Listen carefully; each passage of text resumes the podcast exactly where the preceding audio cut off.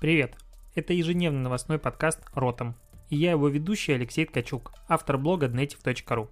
Каждый день я собираю главные новости из мира Digital и выбираю из них ключевое, чтобы это обсудить. Поехали! 10 августа, провитание сябры, это Ротом подкаст, и вчера подкаст не вышел. Я очень коротко объясню, почему так произошло и почему дальше так, я надеюсь, не произойдет. А подкаст ежедневно, он уходил буквально всегда, даже 31 декабря. К сожалению, вчера в Беларуси прошли выборы, и выборы были сфальсифицированы. Даже, мне кажется, фальсификация в данном случае слово не совсем корректное, потому что фальсификация – это 10% голосов, 20% голосов. Вчера мы увидели нарисованы 80% текущему президенту Республики Беларусь. И я простоял с э, еще полутора тысячи белорусов на жаре вчера в районе 8 часов, чтобы проголосовать. Нас так и не пустили в посольство, а, потому что они не успели пропустить всех людей за день, за 12 часов их работы прошло в районе 350 человек. И когда вечером мы пришли домой и увидели, что происходит в, в мирной Беларуси, в которой никогда ничего не происходило, и протесты, если и были, то это было чего-то очень далекое, странное, непонятное, а здесь э, люди вышли вообще в каждом городе, я понял, что ну, я просто физически не могу сосредоточиться на digital, на маркетинге и каким-то образом улыбаться и писать этот подкаст. Поэтому сегодня я пишу его, когда еще активные события в моей стране не начались а они уже как бы начинают подходить. Если тебе интересно, можешь, э, ну и мало информации, можешь заходить ко мне в сторис. Вчера я давал какую-то выжимку, скажем так, э, стараюсь проверять всю информацию, потому что, к сожалению, в Беларуси глушит интернет и информации очень мало, она доходит разрозненная. А я там буду об этом говорить, потому что, мне кажется, это уместно. В ротом подкасте, если буду дальше поднимать эту тему, то при каких-то очень серьезных событиях, мне кажется, надо каким-то образом разделять информационные потоки. Это подкаст про маркетинг. Я надеюсь, ты понимаешь, почему вчерашний выпуск э, он не состоялся, и сегодня я постараюсь все-таки рассказать, что произошло в Digital. Сори за такое длинное вступление. Погнали. Чего произошло сегодня в мире интернета? Да как-то не особо чего-то произошло, как будто понедельник, не понедельник. А Твиттер еще вчера вел переговоры э, по поводу, ну, начал якобы переговоры с TikTok по поводу покупки, либо объединения, либо непонятно чего. Ну, в общем, они встречались и пообщались. Э, и уже СМИ понесли информацию о том, что Twitter якобы хочет купить Twitter. Я честно... О, Twitter якобы хочет купить Twitter. Якобы хочет купить TikTok. Я в это не особо верю, потому что сейчас стоимость, за которую Microsoft обсуждает покупку ТикТока, это, ну, по предварительным данным, 30 миллиардов долларов. Твиттер стоит 29, вот прямо сейчас, в моменте. Твиттер был убыточным на протяжении каждого месяца своей истории. Ну, то есть он всегда работал в минус. Откуда у Твиттера, в принципе, есть деньги на покупку ТикТока? Типа они рассчитывают на инвесторов, объединяться, и потом это будет странно, потому что если, допустим, ну, как бы соцсеть покупает другая соцсеть, это может быть антимонопольщики здесь чего-то а, станут а, против. Ну и Twitter, не могу сказать, что это соцсеть, которая, ну, веришь в то, что они умеют монетизировать э, свою аудиторию. Рекламная, рекламная реклама у них работает плохо. Сейчас они обсуждают возможность подключения каких-то платных новых функций, они есть прикольно, но в целом пока их не спасает. И рядом есть Microsoft, который стоит 1,6 триллиона долларов, это одна из крупнейших корпораций мировых, и очевидно, что как бы соревноваться с Microsoft будет достаточно проблематично. А, к новостям России. Суд в Москве оштрафовал Google на полтора миллиона рублей за ссылки на запрещенный сайт в поисковой выдаче. Это уже не первый такой штраф. До этого был летом 2019 года, потом был в 2018 году. Штрафы растут. Был 500 тысяч, потом 700, и вот теперь полтора миллиона. Максимально вообще 5 миллионов рублей. И это как бы почему такие штрафы кажется смешно. Вот есть Google огромный, который там стоит триллион долларов с копеечкой, и есть штраф 5 миллионов рублей, там 20 тысяч долларов. Это странный штраф. С другой стороны, у нас законодательство, оно привязано к фиксированным стоимостям, ну, суммам, а не к проценту, допустим, от дохода или каким-то еще относительным величинам. Соответственно, 5, там, полтора миллиона рублей для какого-нибудь маленького сайта это супер огромные деньги, ну, потому что это реально до хрена. Для Гугла это мало денег. Анализировать, какой Google молодец, либо нет, вот э, за ссылки в поисковой выдаче, тут тоже, ну, это сложный вопрос, потому что, с одной стороны, Google нарушает законы, есть запрещенные ссылки по закону страны, и он на них дает ссылки, это нелогично, и он так не должен делать, допустим, по нашему законодательству. С другой стороны, мы с тобой прекрасно понимаем, как часто некоторые сайты банятся просто потому, что нам, потому что захотелось. То есть тут есть тупой закон, но при этом тупизна закона как бы не говорит о том, что его не должны исполнять. В общем, все по красоте. Еще появилась новость о том, ну как новость на составе, который переводится со, со статью с AdAge, о том, что бренды начали тестировать Reels в Instagram. Типа, все поколение Z использует э, формат тиктоков. Мне кажется, тиктоки за этим форматом контента они закрепились навсегда. Вот как есть Xerox и как есть, не знаю, что там, твиты и вот эта история. Это просто формат контента. И бренды начали использовать э, рилсы в своей практике. Ну, это очевидно. Новый формат контента появился. Как только появилась возможность его использовать, сразу бренды начали это делать. Делать какие-то далеко идущие здесь планы я смысла особого не вижу. Но вообще, чего как бы как будут развиваться события дальше. Если плюс-минус через месяц Инстаграм отчитается о какой-нибудь красивой числе пользователей, либо чего-то еще у Reels, значит взлетели и все полетело. Если они отчитываться не будут, то, скорее всего, а, опять-таки похвалиться нечем. Так было, допустим, с IGTV, но так не было со Stories, потому что про Stories прекрасным образом Инстаграм рассказывал регулярно. А IGTV как бы, ну, он, он существует, и дальше статистика по нему не пошла. Поэтому если по Reels, на мой взгляд, будет статистика, клево, ждем. Если не будет, ну, значит, что-то какие-то проблемы. Появилась информация о том, что Procter Gamble впервые за 4 года увеличил расходы на продвижение. Это в 2020 финансовом году. А, они составили 7,33 миллиарда долларов, выросли расходы на 575 миллионов долларов. А, причем а, увеличивают инвестиции в медиа и другие маркетинговые расходы, при этом экономия на вознаграждениях агентств, производственных расходах и тратах на рекламу, что интересная терминология. То есть больше присутствуют в медиа и меньше тратят э, на создание э, контента. Как бы сейчас по классике все, наоборот, инвестируют в контент как можно больше, как можно чаще, не особо задумываясь, правда, о его продвижении, но это уже условности. Но здесь э, интересно, что на рекламное агентство, на услуги рекламных агентств э, снижает стоимость, и в целом, когда ты думаешь про Procter Gamble, то они, вот есть у меня ощущение, что такие бренды, корпорации, они могут сами себя создавать прекрасные инхаус агентства, экономить дичайшим образом на вот добавить добавленной стоимости агентств и просто там 20-30% срезать в легкую, ну, возможно, и больше, а переманивая к себе топовых специалистов, потому что у Procter Gamble есть и бюджеты, и есть возможность работы вообще с кем угодно, это крупнейшие трансатлантические национальной континентальной корпорации. И, ну, вообще мы видим, что постепенно рынок крупной компании все чаще и чаще создают у себя инхаус агентства. Ну и в целом мы это в подкастах, насколько я помню, продажных блогеров обсуждали. А, есть еще статистика, которая говорит о том, что реклама оно, ну вот маркетинг, вакансия в маркетинге, рекламе и пиар, почему-то разделяется реклама и маркетинг и пиар. Ладно, пиар, допустим, можно вынести, но реклама и маркетинг, чем они вот в смысле, почему маркетинг, реклама и пиар? Ну ладно, а, так вот, Работа.ру пишет о том, что больше, наибольший рост по относительному количеству вакансий за июль относительно июня у маркетинга, рекламы и пиара. На 84% рост количества вакансий.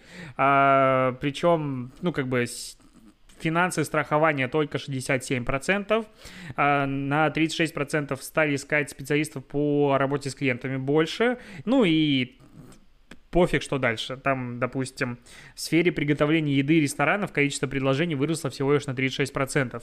Ну, здесь по классике. Надо давать, мне кажется, абсолютные числа, когда мы показываем относительные, потому что количество вакансий выросло на 84%, классно звучит. Типа, вот, рекламная отрасль встала с колен, а может быть ситуация, в которой было 100, стало 184 вакансии. Это первый момент. Второй момент, возможно, за апрель, май и июнь количество вакансий так сильно сократилось, что вот этот рост 84% это ниже обычного количества вакансий, там, не знаю, в 5 раз. И то есть из-за того, что не видно никакой динамики, не видно никакого сравнения, это новости такие они, ну, мне кажется, вводят в заблуждение. И когда мы говорим про корректную подачу информации, правильно говорить, что выросло количество на 84%, да, прекрасно, с такого-то количества на такое-то. И в скобочках написать, как это было, допустим, в прошлом году количество вакансий. Ну, то есть, чтобы было у тебя всестороннее какое-то понимание вообще рынка. А, cyber.sports.ru пишет, что СТС анонсировал в Minecraft новое шоу со Светлаковым. Тут уже один заголовок просто такой, читаешь и мурашки по коже. СТС, Minecraft, шоу Светлаков. Вау. Короче, у них будет какое-то новое шоу со Светлаковым, полный блокаут. Что-то должны будут участники шоу проходить экстремальные испытания в полной темноте. И для этого шоу они воссоздали ресторан Cloud Mane из ресторана «Кухня» и квартиру Ворониных в Майнкрафте. И э, Позже СТС будет строить в Майнкрафт локации для своих других проектов. И вот в день премьеры часть испытаний будет проходить как раз-таки в Майнкрафте. Ну, прикольно. Ну, то есть, даже засрать тут это как-то особо не получается. Во-первых, нет смысла. Во-вторых, ну, когда диджитализация, вот скажем, телевизора приходит в игры, вообще это прикольно, ну это классно. И если будут какие-то доп. материалы и все остальное, возможно здесь будет какое-то расширение аудитории. Майнкрафт. Ну, в целом, это игра, в которой 10 лет, наверное, уже, если не больше. Но в нее по-прежнему играет огромное количество людей. И она, конечно, бесконечна. Ну, это просто залипалово невероятно, когда ты начинаешь в нее играть. И то, что все больше и больше брендов подтягиваются в Майнкрафт, ну, я по-прежнему повторяю, что я всеми руками приветствую э, движение брендов в игры. Это может показаться странным, но мне как маркетологу это очень сильно нравится. Еще есть продолжение рубрики «Нативная интеграция» в подкасте Ротом. Я надеюсь, ты по ней скучал. Что происходит? А, рассказываю про... Продолжаю в последний раз рассказывать про курс Product Manager от курса... Этого, прости, от э, школы Steel Factory и должен рассказать про то, каким образом вообще проходит обучение у них. Про программу я рассказывал в прошлом подкасте, если интересно, послушай. Есть живые вебинары с домашними а, заданиями, работа с ментором и командная работа. Здесь все понятно, в прошлый раз говорил. Но вот какая статистика приводится среди студентов, которые прошли это образование. 67% увеличили зарплату или заработали повышение во время обучения. 91% людей, которые прошли курсы, полностью довольны курсом. А, во время курса у каждого человека есть персональный тьютер, который следит за прогрессом и э, остается на связи в течение всего прохождения курса, а это как бы на секундочку 12 месяцев. А дополнительно есть постоянные ответы на все вопросы и обратная связь от менторов курса. Есть э, дружное сообщество людей, которые общаются в Slack, что как бы немаловажно. Обычно все общаются, не знаю, во ВКонтакте, в Telegram, тут Slack. А, поддержка по всем вопросам учебным, которые есть в, течение рабочего дня, один час временной лаг, то есть моментальная обратная связь. Ну и самое крутое, я считаю, что есть э, групповая ну, групповые проекты и работа в командах. С одной стороны, можно сказать, что там работа в группах, она отнимает какой-то ну, твою собственную ответственность. С другой стороны, для людей мотивированных, а я считаю, что любой адекватный человек, который заплатил деньги за курс, он мотивированный, а работа в командах позволяет тебе, ну, раскрыться, показать все свои навыки, а для продукт-менеджера важны лидерские качества. И здесь это очень клево возможно применить сразу же. Поэтому, а, если тебя интересует позиция продукт-менеджера, переходи по ссылке в описании, промокод э, Native дает 50% скидку на любые курсы Steel Factory до 30 31 августа. От себя добавлю, что но я всегда, честно говоря, мечтал работать в большей степени с продуктом, потому что, ну, вот когда ты обычный маркетолог, тебе приходит продукт, и ты должен придумать, как его продвигать. Когда ты продукт-менеджер, ты, по сути, занимаешься разработкой продукта, и дальше, опять же, можешь его продвигать, там, на курсе можешь прочитать, чем занимается продукт. Но вот эта возможность создавать продукт с командой людей, продуктовый а, менеджер, это реально круто. В данном случае мы говорим про IT-продукты, но в целом, а, на мой взгляд, этот опыт можно применить везде. Такая вот информация. Переходим к следующим новостям. А, это уже новости, которые появились, я собрал на прошлой неделе, готовил к прошлому подкасту, но так как сегодня ничего нет, обсудим их. L'Oreal США объяснил, почему возвращает сотрудников в офисы. Американское подразделение, в котором работает целых 11 тысяч человек, начало возвращать своих сотрудников в офис, и люди не сильно сказать, что довольны этим, потому что вокруг типа эпидемия, количество заболевающих людей постоянно растет, а тут народ возвращает в офисы. И Лориаль говорит о том, что они там будут э, не больше 50% заполняемости офисов, э, ну, оставлять, будут э, выбирать сотрудников, которые выходят работать дома, не работать дома, но чем они это объясняют? Они объясняют это тем, что мир красоты, он не виртуальный, и, соответственно, наши рабочие места — это второй дом, место, где мы встречаемся, общаемся, обмениваемся идеями, проверяем гипотезы и бросаем вызов друг другу. Даже небольшие жесты, вроде кивков одобрения или короткого приветствия, очень важны для построения связи. Это говорит, э, кто у нас говорит, генеральный директор L'Oreal Стефан Риттернех. Вот так его зовут. И э, он считает, что нет идеального времени для возвращения в офис, поэтому компаниям необходимо адаптироваться к новым нормам. И вот поэтому переходим работать в офис. И сказать, что я типа не согласен с этим, ну нельзя, потому что но любая очная встреча, на мой взгляд, она будет эффективнее, чем та же встреча по Zoom, с точно таким же форматом, чем угодно. Потому что вживую общаться проще. Но Zoom ты говоришь, тебя кто-то начинает перебивать, это все подруг, это какой-то, ну, это не тот, не те ощущения, назовем это так. Поэтому переход, ну, и возвращение людей в офис – это логичный шаг. Другой момент, что не все вернутся, и, возможно, к удаленке начнут э, большие компании относиться проще, потому что люди показали, ну, без желания до той компании, но в целом показали, что, э, ну, ты можешь работать на удаленке вообще без проблем. Но то, что офисы останутся и то, что в них вернутся люди, факт. Но здесь, конечно, заявление в любом случае спорное, потому что количество э, новых случаев, оно растет. В Америке ничего не падает, но офисы все возвращаются. Типа, ну, цирк устроили какой-то такой показуху, что мы на удаленку перешли, но сейчас все возвращаются. А появилась еще информация, что Мишустин, это премьер-министр России, делает дорожную карту, утвердил уже, трансформации делового климата в сфере интеллектуальной собственности. И, короче, короче, по нему гражданам России, в том числе самозанятым, планируют разрешить регистрировать товарные знаки. И это на самом деле прикольно. Если бы делать все это еще упростили, немножечко объяснили а, и дали, не знаю, какому-нибудь Ильяхову прописать эту, мне кажется, это, а, вот всякие Ильяхов и прочие ребята, это мастера сделать что-то либо понятным. И вот мне кажется, его надо нанять правительству вообще России, чтобы он сделал услуги, которые оказывает наши многочисленные бюрократические организации, понятными людям.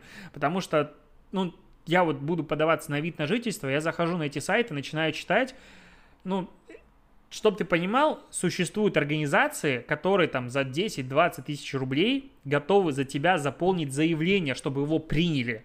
Ну, то есть, на мой взгляд, если кто-то готов взять такие деньги, а значит, кто-то платит такие деньги за то, чтобы заполнили какое-то заявление, ну, что-то с этим заявлением не так. Очевидно. И в данном случае тоже хочу пожелать подобные истории. А, в Dungeon Dragons это супер крутая карточная игра, на основе которой, по сути, и родилось, можно сказать, все РПГ, которые мы сегодня знаем, потому что это называется «Подземелье драконы», в общем, ролевуха во все известные и неизвестные места, и из коллекционной карточной игры Uh, уже убрали неблагонадежные карты, какие, которые могут посчитать расистами. И теперь на прогрессивной общественности в Твиттере показался термин «раса» расистом. Я даже не знаю, как это комментировать. Ну, то есть uh, уже главный разработчик говорил о том, что они уберут, и теперь у них будет раз в Dungeon Dragons. И вот если мы говорим про человеческие расы, то тут можно спорить. Действительно существуют расы, либо нет, либо там есть, я уже немножечко ознакомился, виды, что-то еще. Ну, короче, термин раса, он немножечко спорный. Но когда мы говорим про эльфов, гномов, не знаю, дворфов, еще чего-нибудь, хоббитов, это расы это вот раса такая-то. Не знаю, нежить это раса. Ну, это игровые расы, за которые ты можешь играть. Какие сейчас альтернативные варианты предлагаются в Твиттере? А, народ или вид? И если вид еще каким-то образом можно, ну, здесь говорить, но он выглядит пока дико странно и режет ухо, то народ, ну вот, народ эльфы, как это может быть? Народ драконы, ну, потому что раса драконов, это логично, звучит все прекрасно. А вот народ драконы, которое сейчас типа рабочее название, выглядит максимально странным. И фанаты говорят о том, что расы должны уйти. Я вот как фанат ролевых игр говорю о том, что нет, они должны остаться. Но это уже какой-то перебор. Ну, то, что что-то имеет такой же корень, как и расизм, не значит, что это слово является автоматически расистским. Это не так. К слову про языки. Два бренда а именно э, откуда эти бренды из Новой Зеландии и еще и вот сложно найти сразу откуда из какой-то другой страны, не Новой Зеландии. А, а, канадская пивоварня и магазин кожи в Новой Зеландии использовали в своих названиях слово коренного новозеландского народа маори хуру-хуру. А они думали, что оно переводится как перо, а оказалось, что для маори это называется волосы на лобке. Ну, точнее, лобковые волосы. И вот пиво хуру-хуру, оно нормальное, но вот если знать, как оно переводится, конечно, звучит странным образом. И тут уже, конечно же, представитель Маори а, сказал о том, что не называйте так пиво, если нет в составе лобковых волос и все остальное. И, короче, вообще не стоит брать, использовать нашу культуру, а, потому что она наша. И типа вы не имеете права брать наши слова и называть так свое пиво. Ну, окей. Здесь у меня другой вопрос. Ну, как много слов пошло из, не знаю, греческого языка, из э, каких-нибудь еще других языков. Ну, я забыл языки другие. из других языков используются повсеместно. Ну, то есть слова имеют э, такое значение переходить а, в другие языки. И почему не, не, не может бренд взять какое-то прикольное просто слово с, точки, ну, с какой-то глубиной под текстом и использовать его у себя. Ну, вот я пытаюсь, вот я как белорус, пытаюсь понять, что вот кто-нибудь возьмет и назовет свою, не знаю, кар- чипсы драники, но будет называться это драники во Франции. Вот будет бренд, бренд драники. Но меня это не оскорбляет. Я не понимаю вот это вот культурной апроприации, и, видимо, где-то мне требуются срочно уроки по тому, каким образом отличать, что можно делать брендом, а что нельзя. Еще к новостям маркетинга. Скажем так, авиакомпания Тайваня предложила пассажирам путешествие в никуда. В чем путешествие? Ты садишься в самолет, самолет взлетает, летает 3 часа просто над ничем, ну то есть просто над морем и возвращается обратно. В экономе стоит 160 долларов, в бизнес-класс на двоих 710 долларов. Ну, на двоих, то есть сноса по 305 а, долларов за бизнес-класс за 3 часа полета, в принципе, это недорого, с тем учетом, что там еще идет в комплекте двухдневный отдых в отеле, и еще на борту предлагают э, блюдо от шеф-повара какого-то мишленовского ресторана, и за 300 долларов на человека это вообще очень хорошее предложение. Почему так? И кажется, ну это так странно, причем билеты разобрали типа сразу же, а, за 5 минут после начала продаж. Другая авиакомпания 309 билетов, а, который пролетел там над северо-востоком Тайваня, японскими островами вернулся, тоже быстро распродал.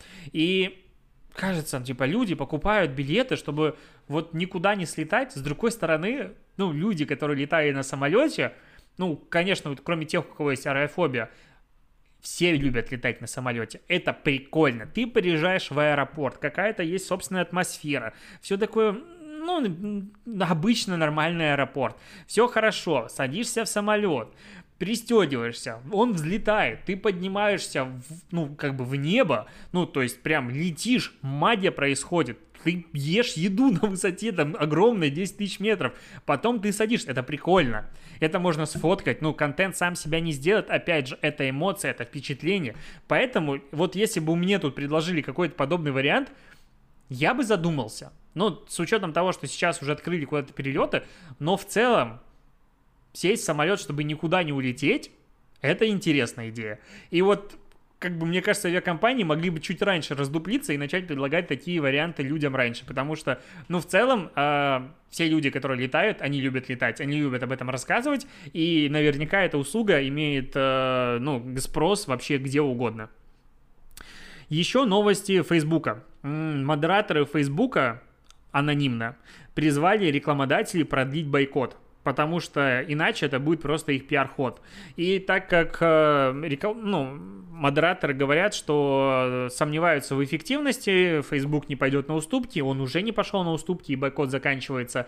И так как они не добились никаких своих каких-то, как сказать, ну, требований не добились, то они должны продлевать бойкот. Конечно, модераторам очень просто об этом говорить, они не теряют деньги от этого, и, типа, давайте будем ругаться с э, Цукербергом. Ну, странно тогда, почему эти люди, которые призывают продлить бойкот, не призывают, не показывают своих имен. Ну, если вы такие смелые, ну, мне кажется, стоит это показывать. А с другой стороны, есть другие модераторы, которые говорят о том, что проблема основная модератора в том, что они там выгорают на работе и сталкиваются с кучей каких-то ужасных объявлений, не в том, что они читают какую-то жесть, а в том, что они эту жесть не могут удалить по разным причинам. И вот в этом основная проблема. Ну, наверное, когда ты видишь ужасный какой-то подобный контент, и ты его хочешь удалить, но не можешь, это грустненько. Но вот такие новости. И последнее. Apple пытается отозвать регистрацию бренда Prepper из-за того, что на его логотипе изображена груша. Ну, это тяжело как бы э, комментировать, но смысл в чем? Есть бренд, а это, по-моему, они делают рецепты, где они так? А, да, это сервис для хранения рецептов и создания, и создания индивидуальных планов питания. Это маленький стартап, в котором работает 5 человек. Они сделали себе логотип, который, ну, это груша с э, листиком, направленным вниз, ну, то есть он не отдельно стоит, вот как в Apple, а листик, как он должен быть, из веточки вниз. А груша бело-салатовая, назову ее так, в которой, ну, схематичная груша, больше похоже даже на лампочку. Вот мне так кажется. Лампочка с листиком. Вот примерно так выглядит логотип. И Apple говорит о том, что этот логотип размывает товарный знак. Даже как бы вот. Они, пользователи, они могут решить, что под логотипом Prepper предлагается товары или услуги Apple, что нарушает закон Ленхэма. Есть такой закон. Так как знаки Apple настолько известны многими узнаваемыми, что обычное сходство логотипов затмит любые различия, заставит обычных потребителей поверить, что приложение связано с Apple или поддерживает ее.